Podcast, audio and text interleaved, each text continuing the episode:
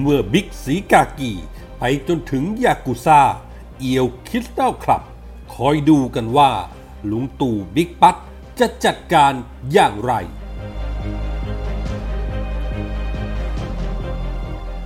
สมศักดิ์เจียมมองขาด แนะเพนกวิน อดข้าวไปก็ตายเปล่า แต่ยังมีคนอมหิตโวยลั่นทรยศอุดมการณ์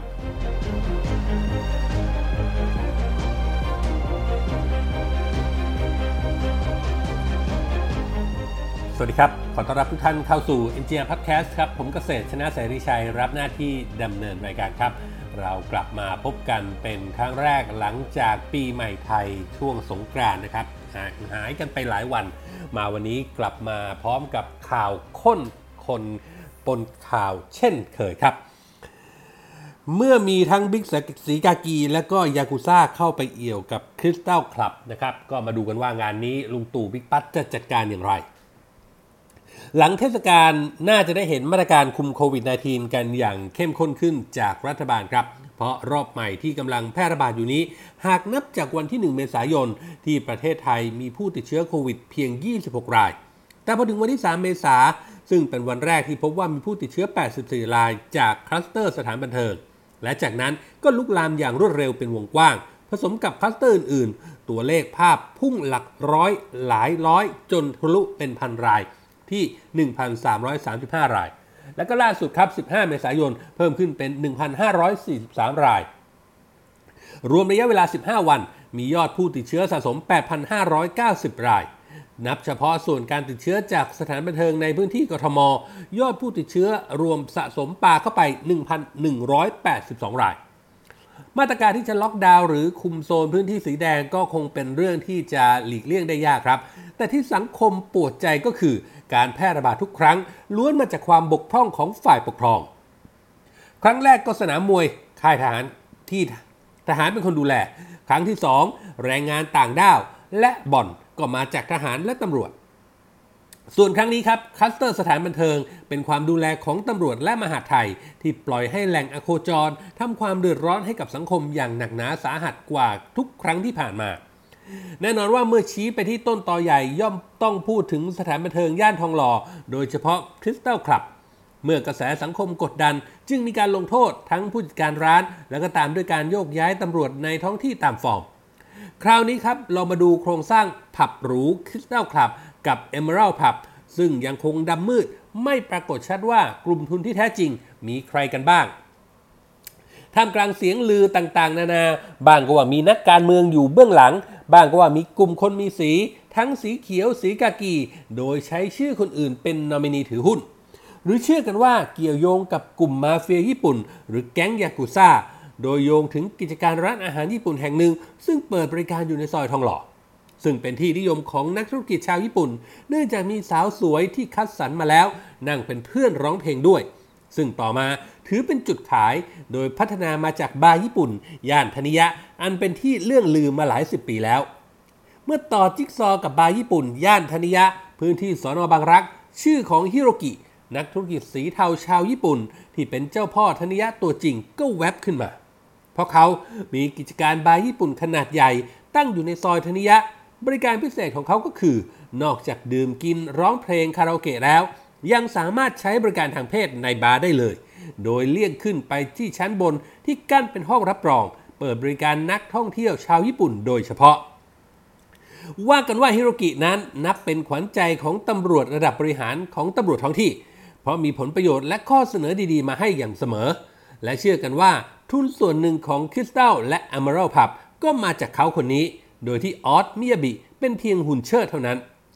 น่าสนใจว่านาทีนี้สังคมได้รู้แล้วว่าคริสตัลคลับที่มีข้อมูลว่าออสมิยาบิหรือชื่อจริงว่าเกียรติพงษ์คำคำตาย เป็นผู้ถือหุ้นใหญ่ทั้งคริสตัลและอ m ม r a l ถูกขุดคุยอย่างหนัก และเชื่อกันว่าออสมิยาบิมีชื่อเป็นเจ้าของก็เป็นประเภทออกหน้าหรือนอมินี แต่คนออกเงินตัวจริง และมีส่วนเชื่อมโยงกับหุ้นส่วนนั้นต้องระดับใหญ่กว่า สืบสาวกันไป สืบสาวกันมา บริษัทที่ประกอบกิจการร้านมิยบิ ซึ่งมีทั้งร้านอาหารญี่ปุ่น และบาร์ญี่ปุ่น และก็มีคาราโอเกะด้วยนั้น ชื่อว่าบริษัทกินซ่า A&T จำกัด จากการตรวจสอบข้อมูลผู้ถือหุ้นบริษัทกินซ่า A&T จำกัด พบว่าผู้ถือหุ้นรายใหญ่ก็คือนายเกียรติพงคำตายหรือออสเบียบิ ถือหุ้นอยู่ 44%มูลค่า 1 7 6 0 0 0 0 บาท และก็พบว่ามีชื่อของพันธนะนุชนาธ ร่วมถือหุ้นด้วย 15%มูลค่า 6 0 0 0 0 0 บาท โดยชื่อหุ้นระส่วนรายนี้ตรงกับพลตำรวจตีพันธนะนุชนาธพบกสสสตมต่อมาเมื่อมีผู้ไปสอบถามเจ้าตัว เจ้าตัวจึงยอมรับ บอกว่าเป็นคนเดียวกัน แต่เป็นผู้ถือหุ้นในส่วนของร้านอาหารญี่ปุ่นเท่านั้น ไม่เกี่ยวกับคิสเล้าผับที่เกิดเรื่อง ทีนี้มาดูประวัติพอสังเขปของนายตำรวจผู้นี้พลตำรวจตีพันธนะนุชนาธกันครับ เขาเป็นนรตรุ่น 48 รับราชการวนเวียนอยู่ในกองบัญชาการตำรวจสอบสวนกลาง กระทั่งล่าสุด รับตำแหน่งพบกสสสตม ซึ่งถือเป็นสุดยอดปรารถนาของตำรวจทุกคน แต่ถึงกระนั้นพลตำรวจเอกสุวัสด์แจ้งยอดสุขพบตร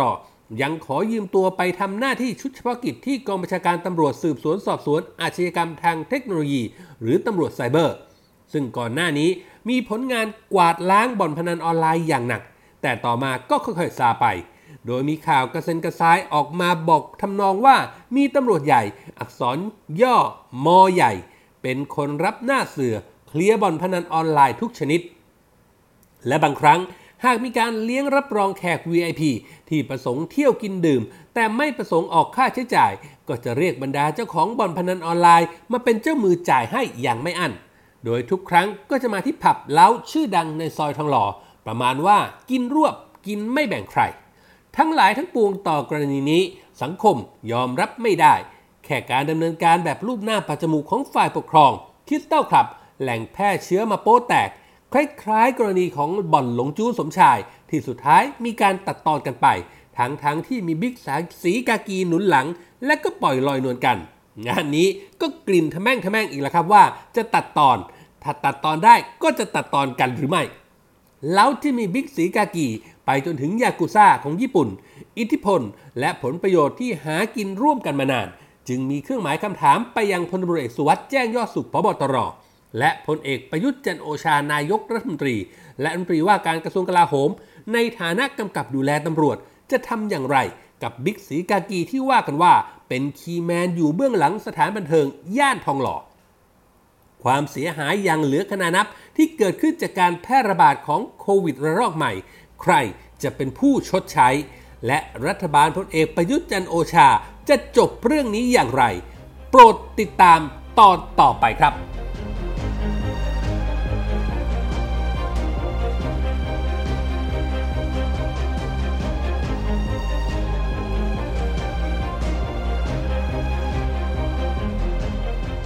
สมศักดิ์เจียมมองขาดอดข้าวไปก็ตายเปล่า แนะเพนควินกลับมากินข้าว เพจรัศดรเห็นพ้อง วอนช่วยกันส่งจดหมายเกลี้ยกล่อมถึงในคุก แต่ยังมีคนอมหิตโวยลั่นพรยศอุดมการ์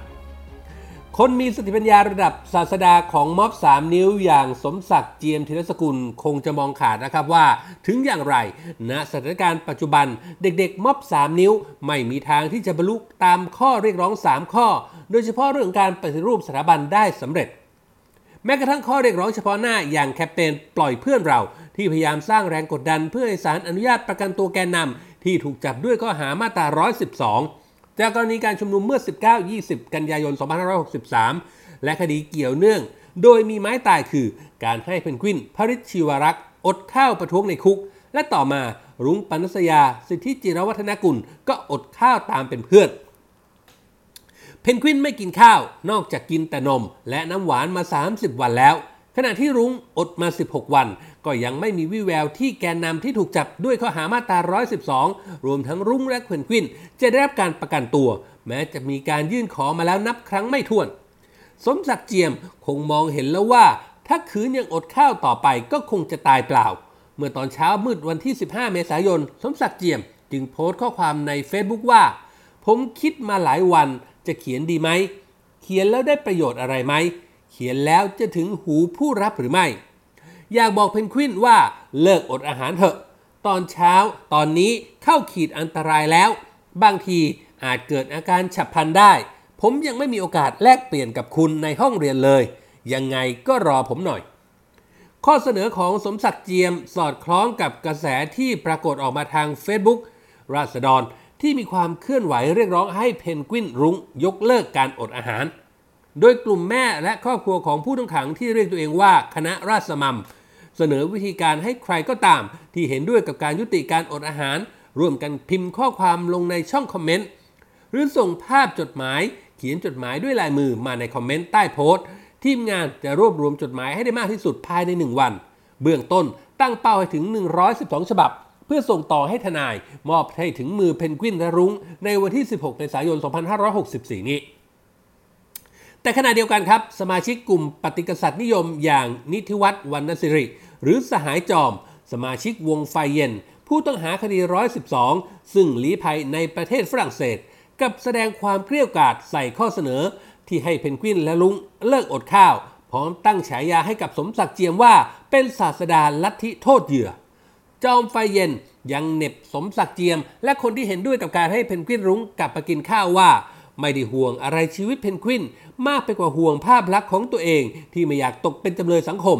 แถมยังประชดประชันว่า ถ้าสมศักดิ์ยังมีแรงจะสื่อสาร กดดันทางจิตใจต่อใครให้ล้มเลิกการกระทำของตนเองอยู่ โปรดใช้แรงนั้น กดดันผู้กดขี่แทนกดดันเหยื่อดีกว่าไหม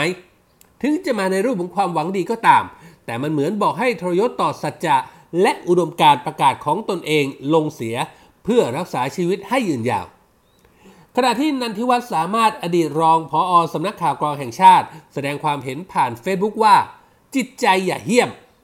การอดอาหารประท้วงของเพนกวินที่อยู่ในเรือนจำหนักหรือไม่หนักแค่ไหนไม่มีใครรู้ แต่ที่น่าตกใจแทนที่มวลมิตรจะช่วยกันห้ามปรามให้เลิกอดอาหาร เหมือนอย่างจารย์เจียม ที่บอกให้เพนกวินเลิกเถอะ แต่นักเคลื่อนไหวที่อยู่ในไทย กลับอยากเร่งกองศึก ประกาศเลยว่าถ้าเพนกวินตายลุงตู่อยู่ไม่ได้ จะผลักให้เพนกวินตายเลยหรือ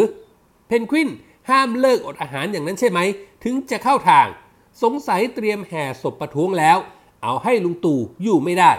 กระแสตกจุดไม่ติด ต้องแห่ศพเลยหรือ อย่าเหี้ยมโหดขนาดนั้น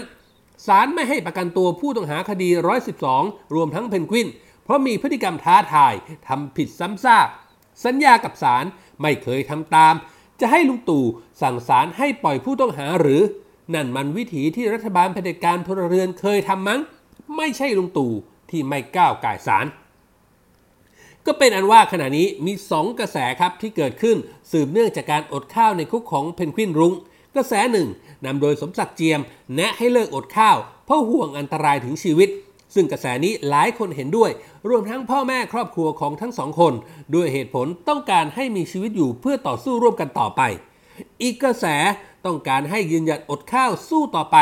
ตามที่ประกาศยอมเสียสละชีวิตเพื่ออุดมการคนกลุ่มนี้ถูกโจมตี เพราะเห็นว่าเป็นพวกที่มีจิตใจโหดร้ายอำมหิต หวังใช้ชีวิตของเยาวชนคนรุ่นใหม่เป็นเหยื่อ ในการต่อสู้และโหนกระแส แห่ลงศพประท้วง เพียงเพื่อประโยชน์ทางการเมืองของตัวเองมากกว่าสิ่งใด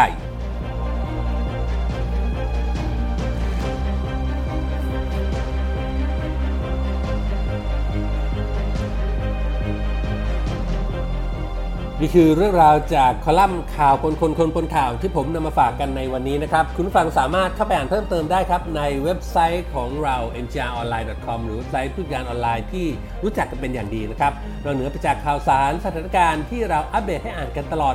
24 ชั่วโมงแล้ว ยังมีคลิปข่าวที่น่าสนใจในทุกหมวดข่าว ให้ได้เลือกรับชมกันด้วย และถ้าหากคุณผู้ฟังผู้ชมมีข้อแนะนำติชมประการใดทิ้งคอมเมนต์ไว้ได้ในท้ายข่าวเลยครับ ทุกคอมเมนต์ทุกความเห็นจะเป็นกำลังเป็นแรงใจให้พวกเรานำไปปรับปรุงพัฒนาผลงาน ให้ออกมาเป็นที่ถูกต้องตรงใจคุณผู้ฟังมากที่สุดครับ วันนี้หมดเวลาแล้วครับ ขอบพระคุณทุกท่านที่ติดตาม ผมเกษตรชนะเสรีชัยลาไปก่อน พบกันใหม่โอกาสหน้า สวัสดีครับ